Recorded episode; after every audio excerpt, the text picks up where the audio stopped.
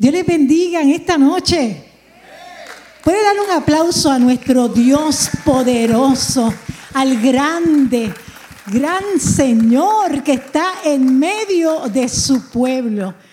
Óigame, vengo con el corazón de verdad que me late fuerte por la impresión tan grande que la palabra del Señor ha tenido para con mi vida en este tiempo y se lo había compartido a Pastor Edwin, lo que estábamos estudiando. Y yo quiero decirte algo que acaba de decir la canción que acaban de ministrar en esta hora, hace unos minutos. Tú me llevas más allá de lo soñado. ¿Sabes que el Señor lo ha hecho conmigo? ¿Lo ha hecho contigo? El Señor lo ha hecho contigo, que te ha llevado más allá de lo soñado. ¿Sabes que el Señor lo ha hecho conmigo? Él habló en una ocasión y me dijo que me iba a llevar a lugares inimaginables, a momentos inimaginables en tiempo donde su palabra la podía enseñar, donde podía cantar para su gloria y para su honra. Y este es un momento inimaginable para mí y como promesa del Señor contestada. Yo no sé si tú lo puedes creer, darle ese fuerte aplauso al Señor, porque Él va a cumplir su palabra y su propósito en tu vida. Y hoy quiero hablarles de nuestro gran y poderoso Jesús de Nazaret. En un momento tan importante en su vida, en su ministerio, que marcó la historia de la humanidad para este tiempo, yo quiero que ustedes estén pendientes en Mateo capítulo 25, una palabra muy profunda, pero una palabra que la voy a llevar sencilla a tu corazón como el Señor la ha ministrado a mi vida. Mateo 25, y quiero comenzar con estos versículos. Porque tuve hambre y ustedes me dieron de comer. Tuve sed y me dieron de beber. Fui forastero y me dieron alojamiento. Necesité ropa y me vistieron. Estuve enfermo y me atendieron. Estuve en la cárcel y me visitaron. Y le contentarán los justos. Señor, cuando te vimos hambriento y te alimentamos o sediento y te dimos de beber? Cuando te vimos como forastero y te dimos alojamiento o necesitado de ropa y te vestimos? Cuando te vimos enfermo o en la cárcel y te visitamos? El rey le responderá, les aseguro que todo lo que hicieron por uno de mis hermanos, aún por el más pequeño, lo hicieron por mí. Esta es la nueva versión internacional y de aquí, de, este, de estos capítulos, no me voy a ir, de estos versos, porque el Señor ministra a nuestras vidas en este tiempo. Jesús estaba en el monte de los olivos y estaba hablándole a sus discípulos y ya se estaba acercando su hora. Pero él estaba hablando de señales finales y otra de las cosas que menciona en este capítulo es que predice a principio la destrucción del templo, habla sobre las señales antes del fin y parte de lo que ahora en este capítulo 25 habla es una descripción del juicio final y trae dos parábolas muy interesantes revelando cómo es semejante el reino de los cielos. Recuerden que él hablaba en parábolas a unos hombres pescadores, a hombres y personas ordinarias del diario vivir y el Señor estaba hablándole aquí de los últimos tiempos y también de lo que él iba a acontecer y una de las parábolas que comienza este capítulo, el 25, es cómo es semejante su reino. No el reino que ellos estaban esperando allí en la tierra, que quería sentarse uno a la derecha y el otro a la izquierda, no ese reino terrenal, sino el reino espiritual. Y la primera parte de este capítulo, él habla sobre entonces el reino de los cielos será semejante a diez vírgenes. Hemos escuchado sobre esa parábola que con sus lámparas en las manos salieron al encuentro del novio y cinco de ellas eran prudentes y cinco eran insensatas. Jesucristo está hablando en esta parábola de cómo tenemos que estar preparados en todo momento. ¿Cómo está esa lámpara tuya? ¿Cómo está esa lámpara? Jesús está hablando a tu corazón y esta es la primera parte de este capítulo 25. Luego habla de los talentos. Mire qué interesante por ahí por el 14 porque el reino de los cielos es semejante como un hombre que yéndose lejos llamó a sus siervos y les entregó sus bienes. A uno le dio cinco talentos, a otros dos y a otros conforme a su capacidad y luego se fue lejos. Esta parábola que no la voy a leer completa, otra predicación, pero esta describe el obrero que con diligencia se prepara para la venida del Señor, interviniendo su tiempo y sus talentos, invirtiéndolos para el Señor y cómo cada uno será recompensado. Pero este verso que hoy quiero que el Señor ministre a tu vida, como lo ha hecho con la mía, la del 25, 35 al 40. Es una parábola, parábola y palabra que no termina de conmocionarnos a cada uno de nosotros. Yo no sé a usted, pero a mí me toca la fibra de mi corazón el ver cómo Jesús nos revela hasta qué punto puede llegar el amor de Dios. Es tan y tan y tan grande tan sobrenatural por sus hijos. Y aquí el amor de Dios es tan poderoso que puede llegar al punto de identificarse con nosotros, pero no cuando estamos bien, sanitos, saludables, sino como estamos en momentos de necesidad. ¿Escuchó bien? En ese momento de dolor, en ese momento de situaciones fuertes que muchos estamos viviendo y muchos en este tiempo, cuando la escritura está hablando Jesús en el monte de los olivos, usted sabe toda la gente que le rodeaba. Mire, nuestro rey nos invita a amar a todos los que están atravesando por las diferentes necesidades. El título de esta reflexión que les quiero hablar hoy es la fe que actúa por amor. Esa fe que se acciona. Esa fe que actúa. Esa fe que se mueve. Esa fe que no se quieta, no se paraliza y hoy en día el Señor ha estado hablando sobre la fe. El domingo pasado nuestro pastor, también Samir recientemente y hoy vengo yo y les hablo también de la fe, pero esa fe que se acciona. ¿Sabe lo que pasó con la pandemia? ¿Qué quiso hacer la pandemia para el pueblo de Dios? Paralizarla. Quiso aguantarnos. Quiso tenernos metidos en las casas. Quiso hacer tantas cosas que ha llegado a un nivel de frustración el país y los países, pero lo que la palabra nos enseña a través de lo que vamos a estar hablando hoy es que nuestra fe es de actuar, es de moverme al necesitado, es de ir. Y lo que la iglesia está, eh, por ejemplo, hizo, no se paralizó. Esta se movió. De las primeras cosas que yo vi a nuestro pastor Edwin hacer fue buscar cámaras. Buscar cámaras. Cómo hacer que esto se continuara dando a través de Facebook. Y cómo buscó cada día, en medio de la pandemia, buscar llevar esa palabra poderosa que no se aguantó, sino que siguió, que siguió, se movió y ahora estamos a un nivel bien especial, bien grande, con unas cámaras extraordinarias ahí.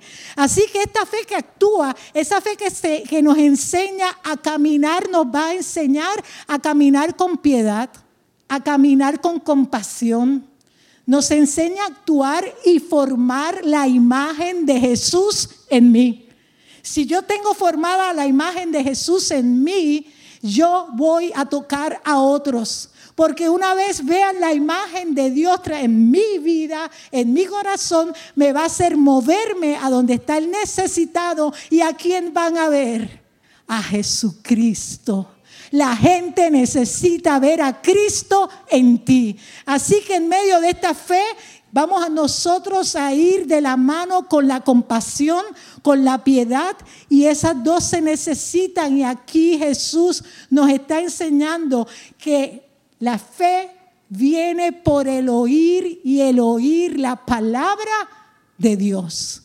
Eso está en Romanos 10, 17. Por lo tanto, es necesario que en medio de mi fe que actúa por amor, yo pueda hablar esa palabra, pueda no solamente hablarla, vivirla, moverme a donde está esa persona en necesidad. Así que la fe está fundamentada en la palabra del Señor, esa fe con palabras pequeñas, pero que provoca grandes cosas. Y en cada uno de nosotros tenemos un grado de fe, mire, como un granito de mostaza. Permítame, en medio de esta palabra que vamos a ir sobre ella, mencionarles algunas de las características de Jesús en medio de su ministerio.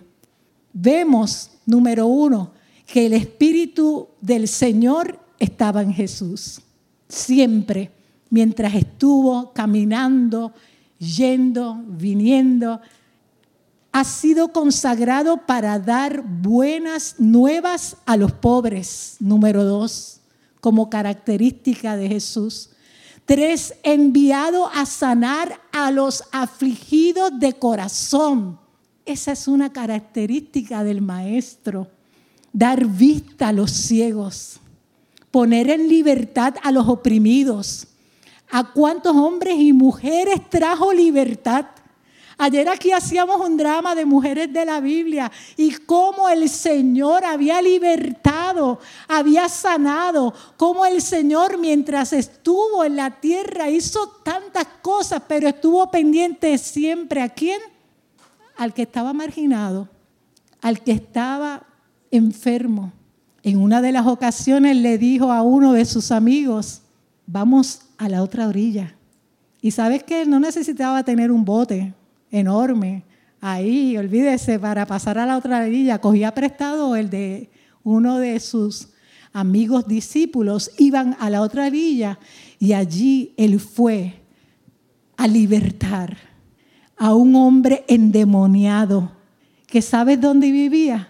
Entre los sepulcros y allí el Señor lo sanó. Así que imagínate cuán importante eres tú, soy yo y fue la gente que Él tocó, que Él no le importaba, Él llegaba, Él iba, le traían los enfermos, le traían a toda clase de personas inmundas, que vino el toque del manto del Espíritu de esa mujer que vino entre la multitud y el Señor la sanó. ¿Cuántas cosas yo pudiera decirle aquí de las características? Característica del Señor. Parte de ellas es anunciar el tiempo favorable del Señor. ¿Cuántas veces Jesús lo dijo? Además, recorrió toda Galilea enseñando en las sinagogas. Predicaba el mensaje del reino de Dios y sanaba toda clase de enfermedad, tanto en hombres como mujeres, estaría contando esta noche tantas y tantas grandezas que hizo el Señor en ese tiempo y las que está haciendo aquí en esta casa. ¿Cuántos levantan esa mano de lo que Dios está haciendo en esta casa? Oye, yo soy testigo de milagros que Dios está haciendo. Eso es, Elías, te vi. Así que el Señor lo está haciendo grandemente, los milagros en esta casa.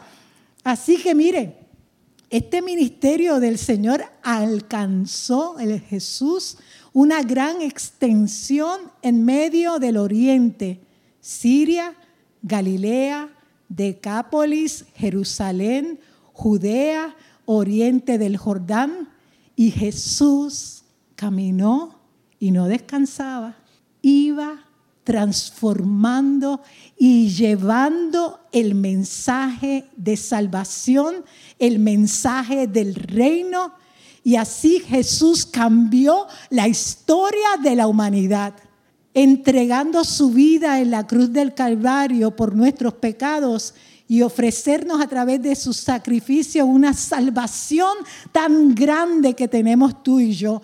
Resucitó al tercer día venciendo la muerte y cumpliendo las profecías antes escritas. Qué Señor y Dios tan poderoso tenemos tú y tengo yo. ¿Se lo puedes decir al que está a tu lado? Yo tengo un Dios poderoso. Yo tengo un Dios poderoso. Un Dios que está en este lugar. Ese Jesús de Nazaret. Wow. ¿Cuánto lo amamos? Qué grande es nuestro Señor y anhelamos tener la imagen de Jesús, nosotros como sus hijos y nosotros como su pueblo. Ahora bien, voy a Mateo 25, 31, que habla del juicio de las naciones. Aquí es que este versículo toma forma y es cuando Jesús está hablando y está diciendo lo siguiente.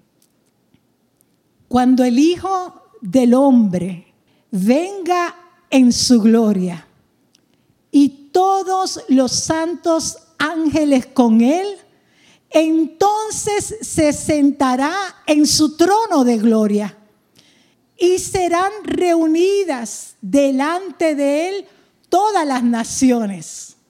¿Escuchó bien?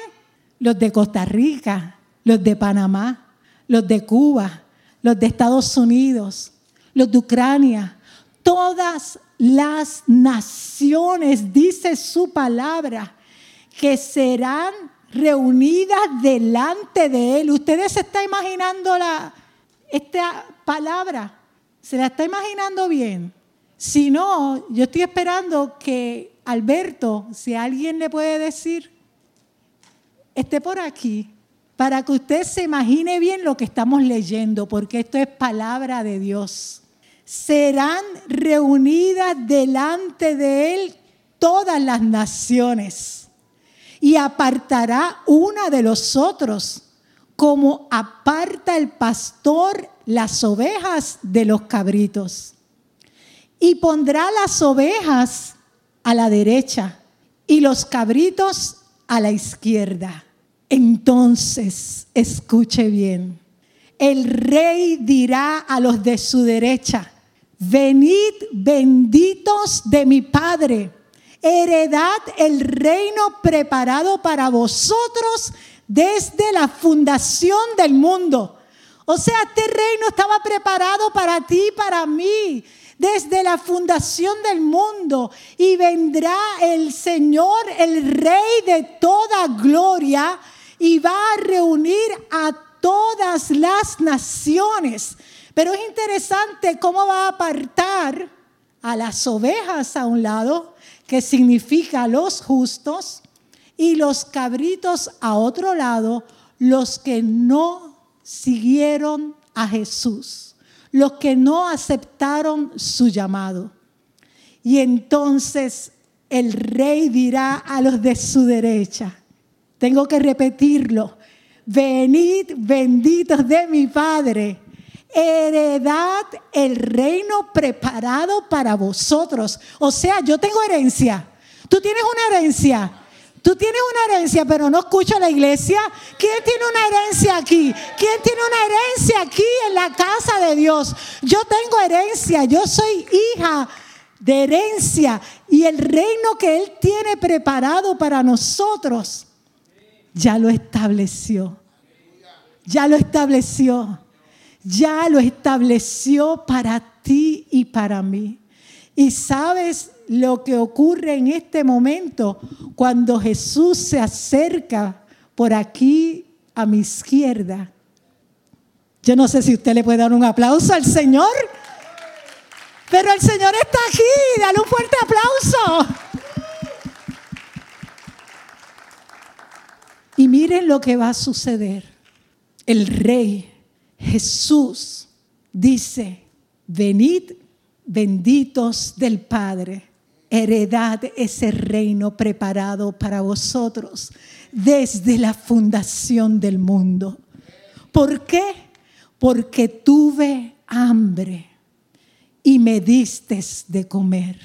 Tuve sed y me diste de beber. Fui forastero y me recogiste. Estuve desnudo y me cubriste. Enfermo y me visitasteis. En la cárcel y vinisteis a mí. Entonces los justos le responderán diciendo, Señor, cuando te vimos hambriento y te sustentamos, o sedientos y te dimos de beber, y cuando te vimos forastero y te recogimos, o desnudo y te cubrimos, o cuando te vimos enfermo o en la cárcel y vinimos a ti. Y entonces el rey les dirá, de cierto os digo que en cuanto lo hiciste a uno de estos mis hermanos más pequeños, a mí lo hiciste. Oh, gracias Señor, gracias Señor, gracias Señor. Pero esto no se acaba, esto no se acaba, porque mire lo que ocurre cuando Jesús dice lo siguiente, entonces dirá también a los de la izquierda, Jesús, puedes venir por aquí. Hay presencia de Dios en su casa. Y qué lindo es poderlo ver y ver este momento. Y respondiendo el rey le dirá, de cierto os digo, apartaos de mí malditos al fuego eterno, preparado para el diablo y sus ángeles, porque tuve hambre y no me diste de comer, tuve sed y no me diste de beber Fui forastero y no me recogisteis. Estuve desnudo y no me cubristeis. Enfermo y en la cárcel y no me visitasteis. Entonces también ellos le responderán diciendo, Señor, cuando te vimos hambriento, sediento, forastero, desnudo, enfermo o en la cárcel y no te servimos. Entonces le responderá diciendo, de cierto os digo que en cuanto no lo hiciste a uno de estos más pequeños, tampoco a mí lo hiciste. E irán estos al castigo eterno y los justos a la vida eterna. ¡Wow!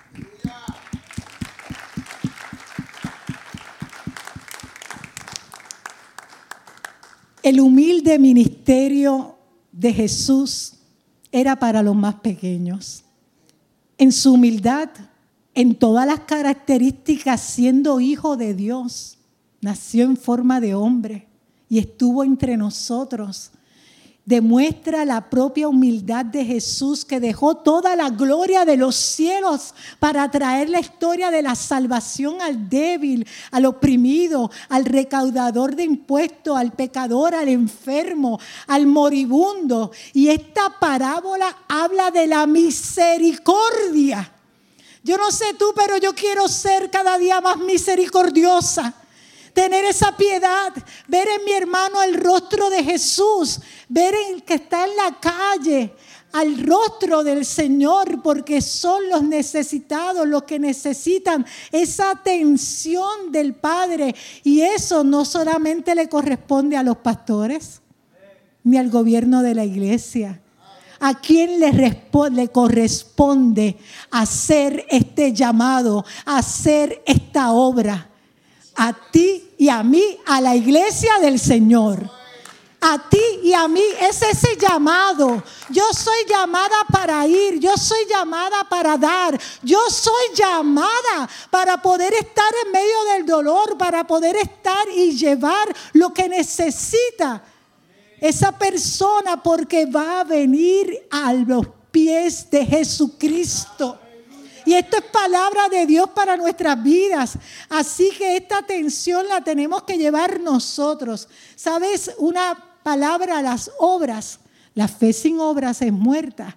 La obra también se le dice como parte del vocabulario en los comentarios que obras significa acción, significa moverte, llevarte, obrar en fe.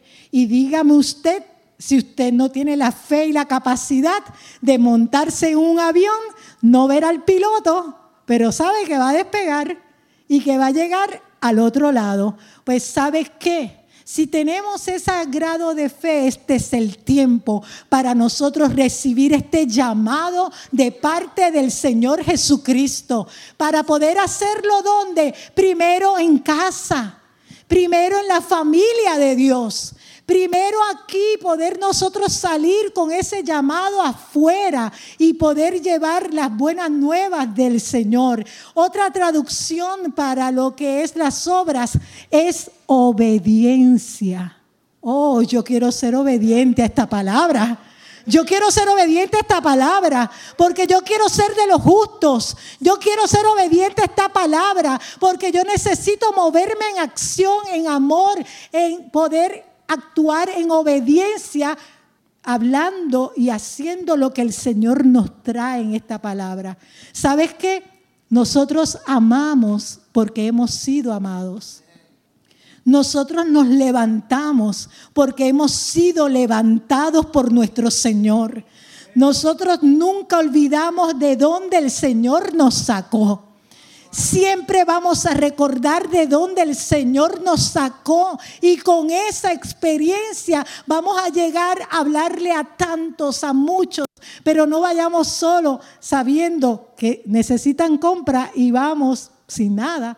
Vayamos con la comprita. Vayamos con el pan.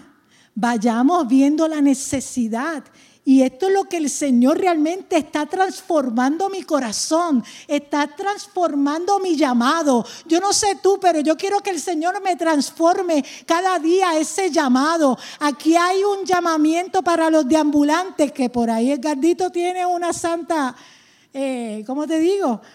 Ruta. Gloria al Señor. Por ahí un Frenchy está moviéndose en ciertos lugares donde la juventud puede llegar mejor. Pero ¿sabes qué? Aquí estoy yo. Aquí está la iglesia para que podamos movernos en este llamado. Este juicio final, tanto para los que atendieron a los necesitados como el que no realizó ninguna de las obras de fe, no consiste en la grandeza de nuestro ministerio público, sino en el ministerio que fluye de la humildad de nuestro propio corazón de Jesús que es para los enfermos y los necesitados.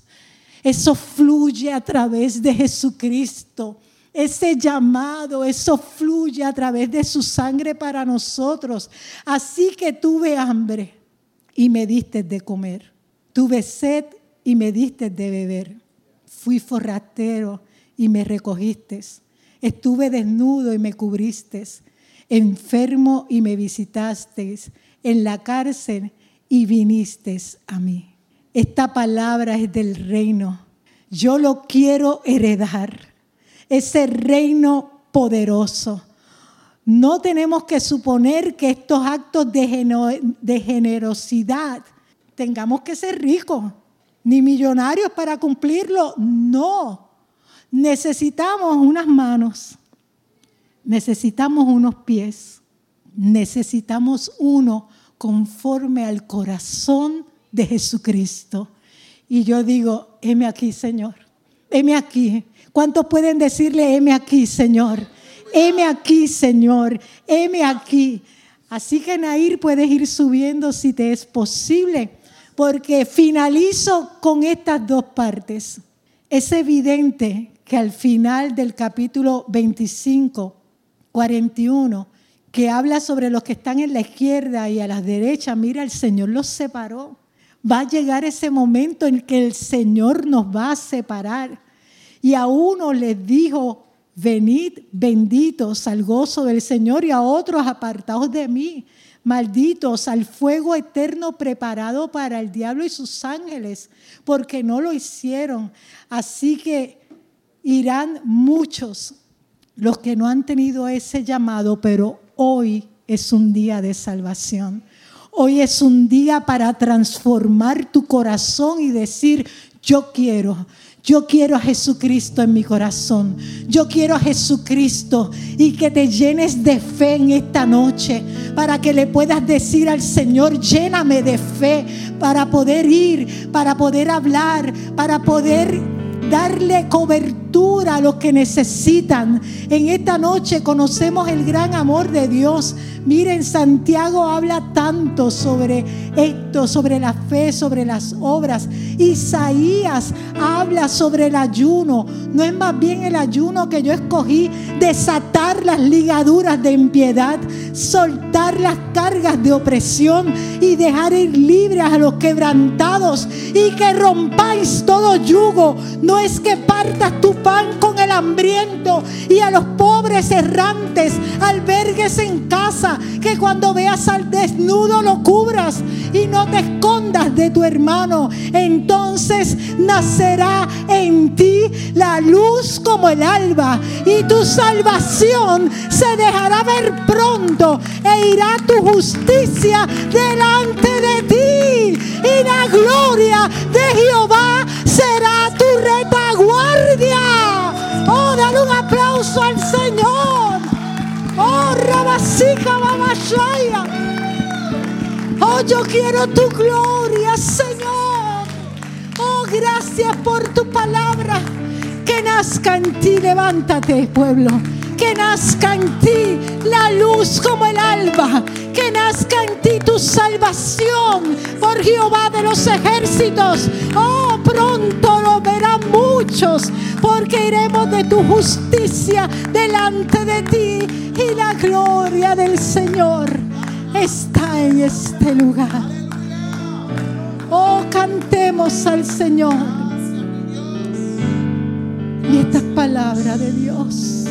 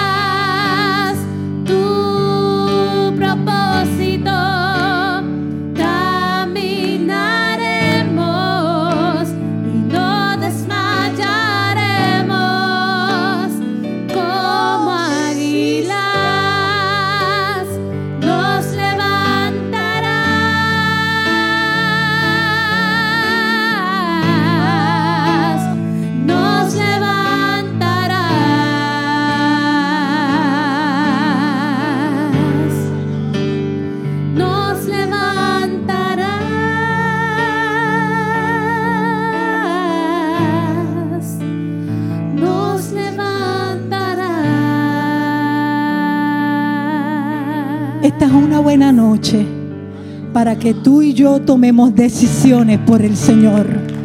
Esta es una buena noche al que está en tu casa para recibir a Jesucristo como tu Salvador. Él te va a libertar, Él te va a sanar, Él te va a dar salvación y vida eterna. Y esta es una buena noche como iglesia, en medio de cómo nos estamos levantando para ir, para tocar al enfermo, al necesitado, para ir allí donde está el deambulante, donde está llevando la predicación. Esta es una buena noche para decir, yo me comprometo. Yo quiero hacerlo. Yo quiero comprometerme contigo, Espíritu Santo. Pon tu mano en tu corazón y yo oro para que nadie diga, Padre, en el nombre de Jesús, tú conoces cada corazón que hay aquí en esta noche. Corazones, Señor, muchos heridos, quebrantados, situaciones difíciles. Pero en esta noche, Señor, tú nos das un llamado a que nos olvidemos de todas esas cosas. Busquemos tu reino y tu justicia y tú añadirás todas las cosas y traerás libertad, traerás salvación. Oh, todo aquel que necesite sanidad será sanado en el poderoso nombre de Jesús. En esta hora yo lo creo, yo lo creo. Y aquí tu pueblo que te dice, Señor, heme aquí, heme aquí, Señor. Yo quiero ir, Señor. Quiero ir, Señor. Yo quiero visitar al enfermo. Yo quiero orar por el que está en necesidad. Yo quiero, Padre, cubrir al hermano. Aquí está tu pueblo. En el nombre de Jesús.